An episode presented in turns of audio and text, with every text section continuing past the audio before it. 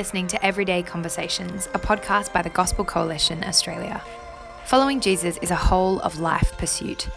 As friends talk and share and learn and ask, we pray that you would be encouraged to think deeply.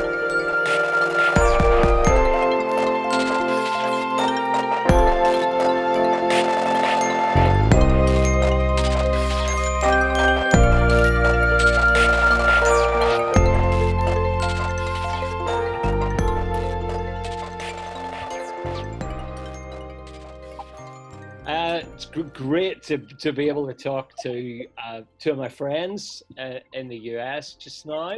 Um, I do know with everyday conversations, there's nothing kind of scheduled or scripted about this, um, nor is it or any of us speaking on behalf of any organization. This really is three brothers catching up to talk about one of the most important issues I think that we face today. Um, I'm Gary Millar, uh, principal of QTC in Brisbane and chair of the council of the Gospel Coalition. And uh, today I'm talking to uh, Thabiti Anyabwile in Washington, D.C., and John Onwuchekwa in Atlanta. Uh, guys, so good to be able to talk to you like this. Uh, just to give us some context, you uh, start with Thabiti, first Thabiti, and then John. Could you just tell us a little bit about yourself, where you are, just a few lines about about your church? Yeah, good to see you, brother. Good to be with you uh, again. Have this conversation. Uh, I miss being there in Australia with you guys. Um, we're in Washington D.C., and I'm one of the pastors of a church, Anacostia River Church, that's about five and a half years old uh, here in the inner city uh, of Washington D.C., predominantly African American um, section of the city. And uh, yeah, just trying to be faithful to Jesus and the gospel, and to love our neighbors uh, here in the neighborhood. Brilliant, John. What about you? Uh, just to say, just this really is an everyday conversation because uh, John get held up. So John's in the car for the first part. I'm in the car driving back. Yeah. Excellent. Seven minutes from home. Seven minutes from home. So, so yeah. if you can safely speak on the streets of Atlanta, John, tell us, uh, tell right. a little bit about you and about church. Uh, yeah, so I'm John. I'm uh, John Onwuchekwa from Houston, Texas. I live in Atlanta, Georgia right now. Um, I pastor a church that's a little more than five years old um, on the southwest side of Atlanta, but in a neighborhood very much like the one that uh, Thabiti's in. Um, yeah, happy to be here. Excellent. Now, when you say, I mean, your your neighborhood, uh, both your neighborhoods kind of fairly kind of socioeconomically mixed, or kind of just give us a little bit of a picture of the, the neighborhoods that you live and work in? Yeah. So ours is um, predominantly black, lower income. Yep. Um, there was a major uh, financial crisis that hit the U.S. 11 years ago, and our zip code was the one hardest hit with the mortgage fraud and all that. So it's yeah, uh, 11 years later, and just now starting to bounce back from that. So recently, it's become a little more diverse, but it's still predominantly African American, lower lower class. Right. Yeah, very, very similar. Um, we were the last time I looked at these numbers, we were about 92% African American. Um, that's changed a bit um, because of gentrification. Uh, Washington, D.C. is the most rapidly gentrifying city in the country. Um, the the sort of median income in the city is 160,000. The the median income in our neighborhood is about 34,000 U.S. Um, so significant income disparity uh, and and poverty and and opportunity. We're, we're in an opportunity desert in that way. Yeah. Yeah, so I mean, obviously, you know, all of us have been kind of trying to feel our way through the whole COVID nineteen situation, but in the middle of that, um, you guys in the US, initially in the US, and then globally, have also been working through another whole set of issues as uh, George Floyd's death kind of kicked off. Certainly, from our perspective, kicked off uh, a whole new discussion um, around kind of Black Lives Matter. Just tell us what's it been, what's life been like for the past couple of months in your community, and to, to what extent has this dominated things in the life of church and the community? Uh, Thabiti start you. Yeah. Um, uh, it's been interesting, man. I, given some of the, the the long-standing issues in our community, I think a lot of people wrestle with uh, a kind of nihilistic despair as a kind of baseline. Yeah. Um, and so things are are often um, just kind of bogged down with a weightiness and, um, uh, as I said, a despair. So these things tend to be kind of sparks that light the that light the kindling a bit, and uh, that's certainly been true in the city. Um, so the city has seen sort of nonstop protests since George Floyd's murder. Um, I think there's an interesting combination of um, new awareness for a lot of people and um, insistence on change uh, that feels new to me.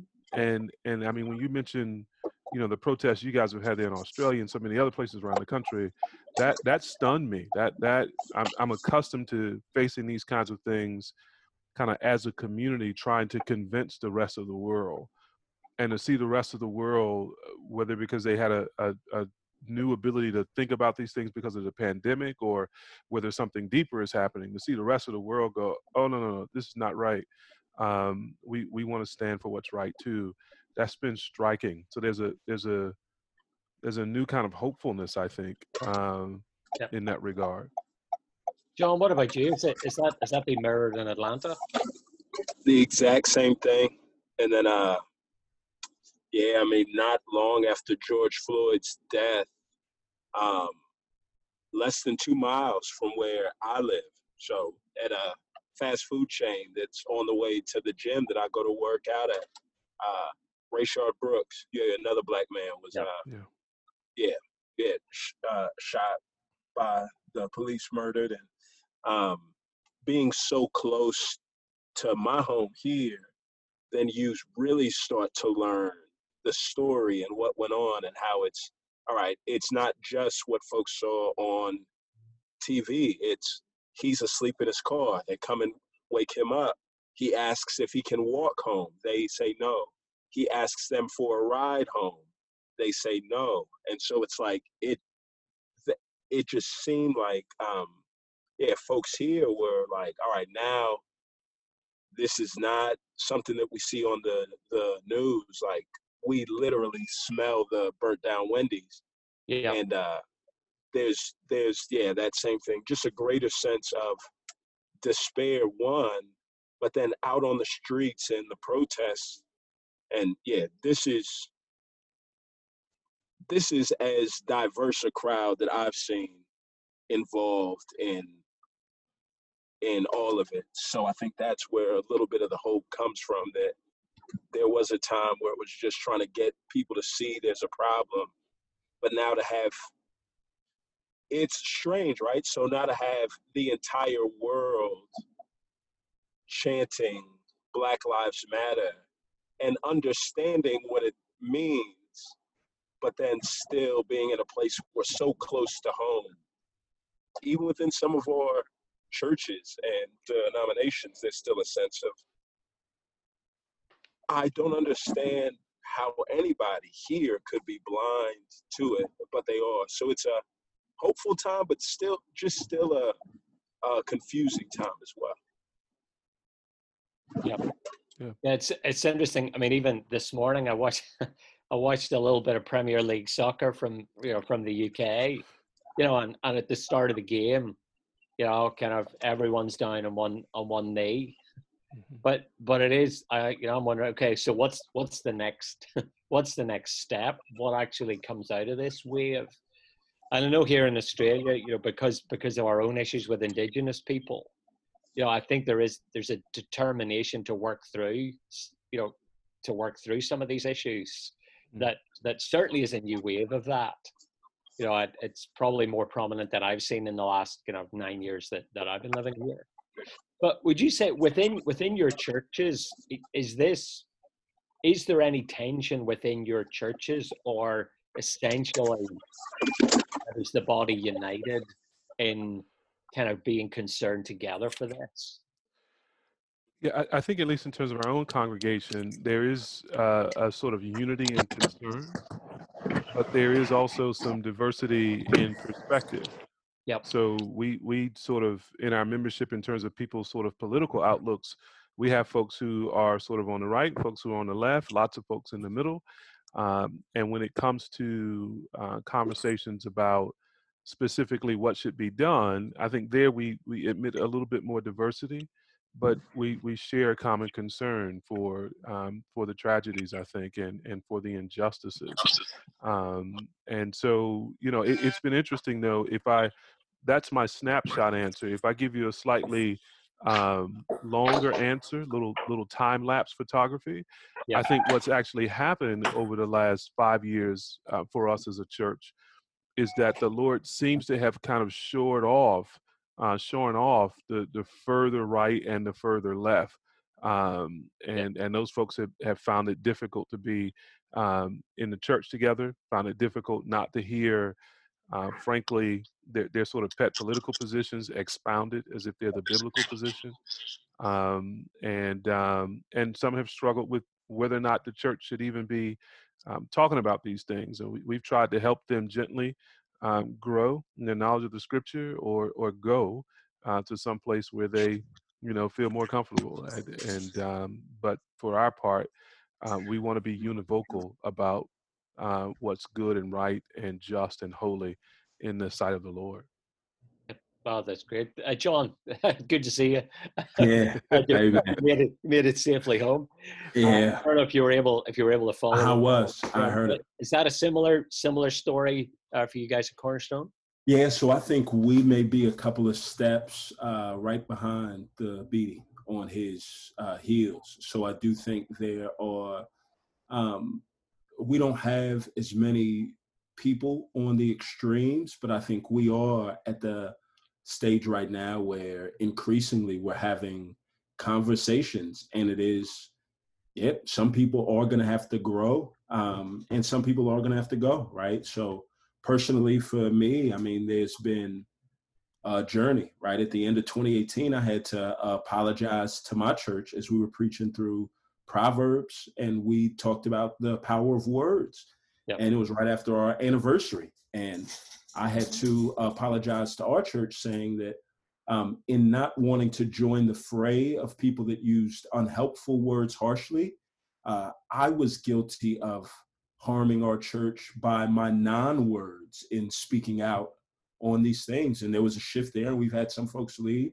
But now, as things are increasingly starting to heat up, as the world has changed and now this changed world has changed me and i'm going to say that and it's yep. just narrowed my focus and what i feel like that the lord has put me here for um, just preparing folks to embrace that change and i do think this is the right and true direction that we're going to move in a church and so we're at the beginning part of uh, people feeling as if we're being overly partisan because of our moral concern for issues that face people like us. So we're yeah. just on the front end of trying to help our church rethink that.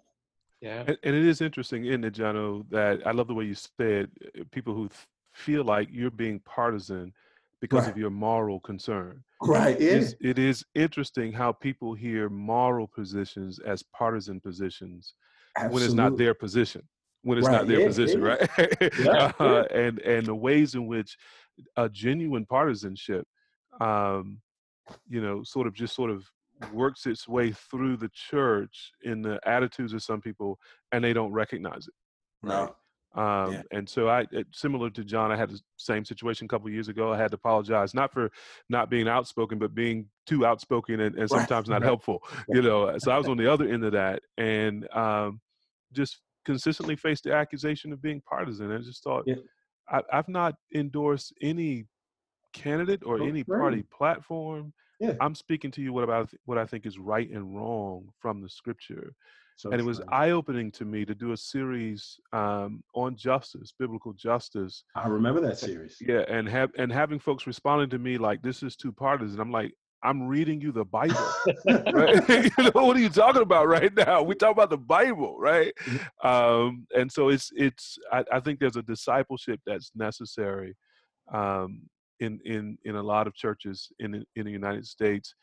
And and what I love about John's point and about John's leadership, and I, I feel it in my own soul, is I think there is also the necessity of of a certain kind of moral clarity that yeah. centers the right things without apology and mm-hmm. um, shepherds people to the truth as best we can, but um, refuses any longer to sort of rub off the sharp edges um, right. for people who are centering their own sensibilities when they're not the ones dying and they're not the ones coming out of communities that are um, yeah. been been broken the way they have by long years of policy and injustice. Absolutely. Yeah, it's interesting. I've seen you know some debates over here. a few times I've seen the cultural Marxism thing oh, wow. bandied around. Yeah. I can imagine sitting where you're sitting. That's that's pretty difficult to hear. Yeah. Yeah. yeah so difficult may not be the word right now, and I don't know if it's a. Uh, for me, it's just more of a. It's a signpost that yep. as soon as that word is thrown around, for me, it's kind of like a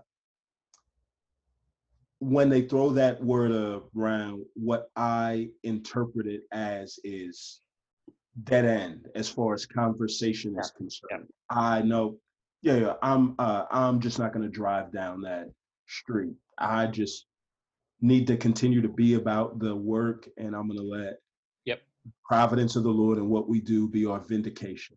Yep. Yeah. Yeah, it's it's interesting. It's a telltale sign, Gary, um, that you're normally talking with folks who are, who are either in or influenced by um, the fundamentalist strain of American Christianity um, that has for a number of years now, up until these sort of recent conf- conflagrations, the last five or ten years, for a number of years was just kind of traveling in evangelical quarters um, and and sort of acting as if they were sort of evangelical in the best sense of the word, when actually their their social ethics and and their positions and approaches to these things is really deeply fundamentalist. And um, like John, it's like I. Yeah, that's just a conversation stopper, and I'm not losing any sleep over that at all. Yeah, I, I, if, uh, if you don't mind me asking, I mean, you're you're uh, your football team's about to change its name and uh, the, the Cleveland Indians. Lots of things about to change it, it with the Redskins, man. yeah. Uh, but but that you know that kind of that tip of the whole sort of cancel culture, mm. you know, all the the continuing argument about um, you know the Confederate flag and statues, as as as Christians who view history a little bit differently, in a sense that you know all of us, you know, leave a mixed legacy. We're all sinful. Just wondering, to what extent is that a live issue for for your people? You know, these kind of symbols that just kind of are, you know, littered across the American landscape, and how much of that is, you know, kind of just babble, you know, up here, you know, like tearing down Mount Rushmore or whatever. I mean, to what extent are those things really kind of striking at people's hearts? Yeah. So, and and by our people, you mean the church, or yeah, primarily the church. Yeah. okay, go ahead, John.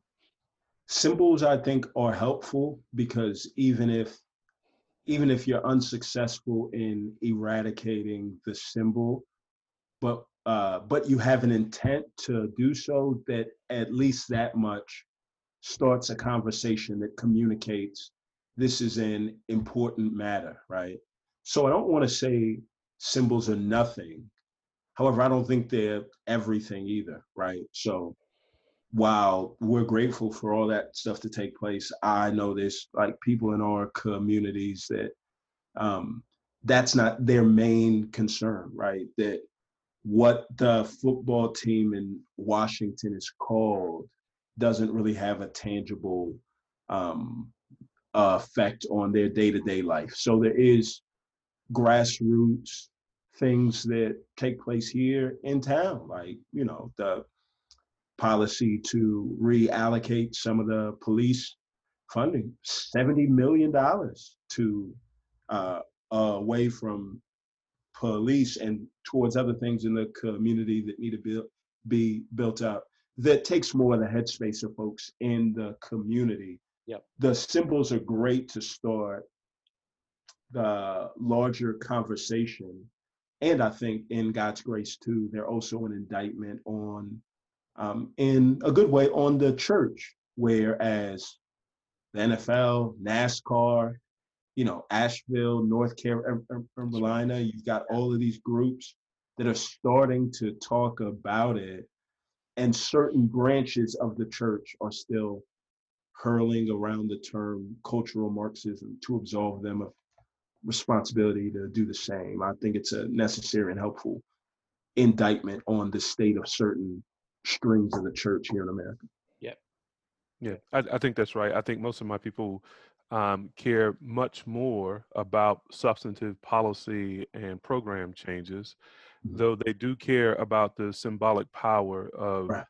statues and monuments and things of that sort. And and I think by and large, are like thrilled to see them coming down, thrilled to see right. these things changing. And and I tend to think of these things as um, part of the bigger conversation in America right now about what it means to be a country what it, right. what it means to have a national identity and a national story. Mm-hmm. Because mm-hmm. arguably, Gary, um, America as a mm-hmm. country uh, really isn't but about 60 years old. Um, because it was only about 60 years ago when all of its citizens were fully in, enfranchised to vote, for example, right. uh, and, and things of that sort. So this iteration of America is really quite young. And how we sort of tell our national stories and, and how national identity gets shaped and more importantly, more fundamentally, how Christian identity reconfigures that national sense of identity and conversation.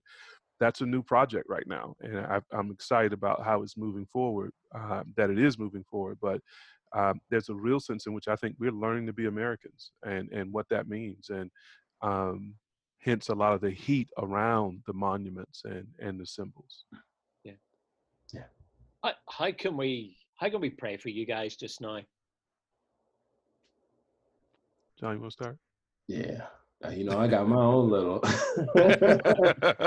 you should you should ask for prayer for that, brother. I know. Yeah, just just pray for grace. Um, we decided to leave uh, the Southern Baptist Convention a few weeks ago, just because it to Thabiti's point, there were just aspects of it where I felt like, um, yeah, um,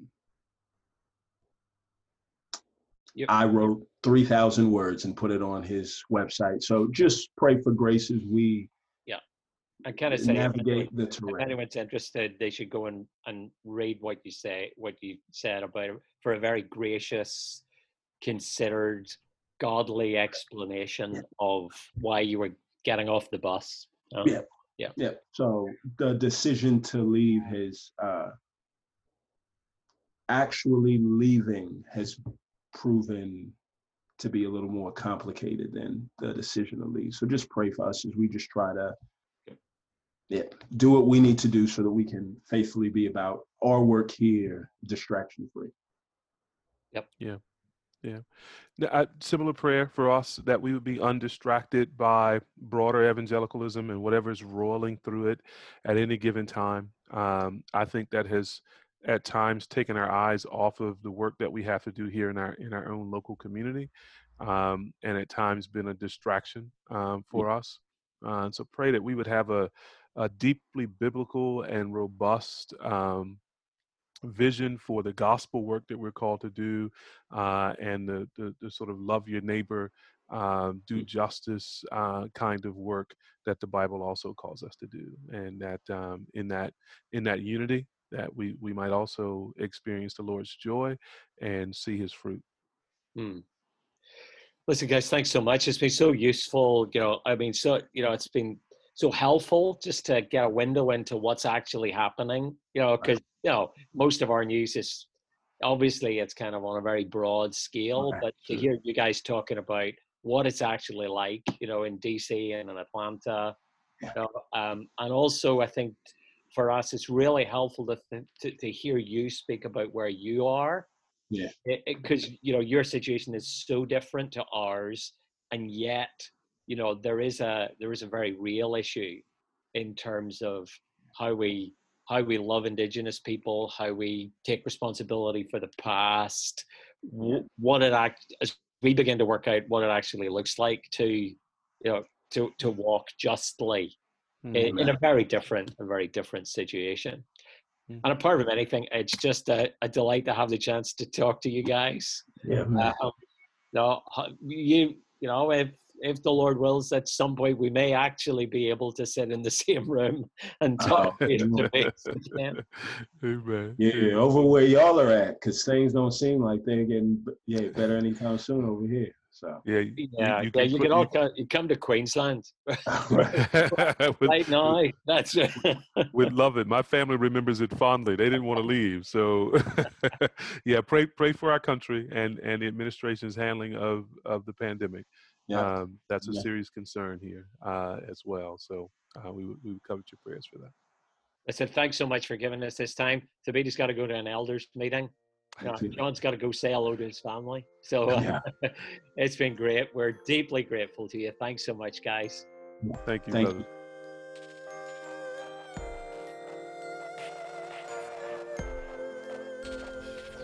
Thank you for tuning in to this week's episode of Everyday Conversations. You can find more information about TGCA at au.thegospelcoalition.org. Follow TGCA on Facebook and Instagram for the latest content.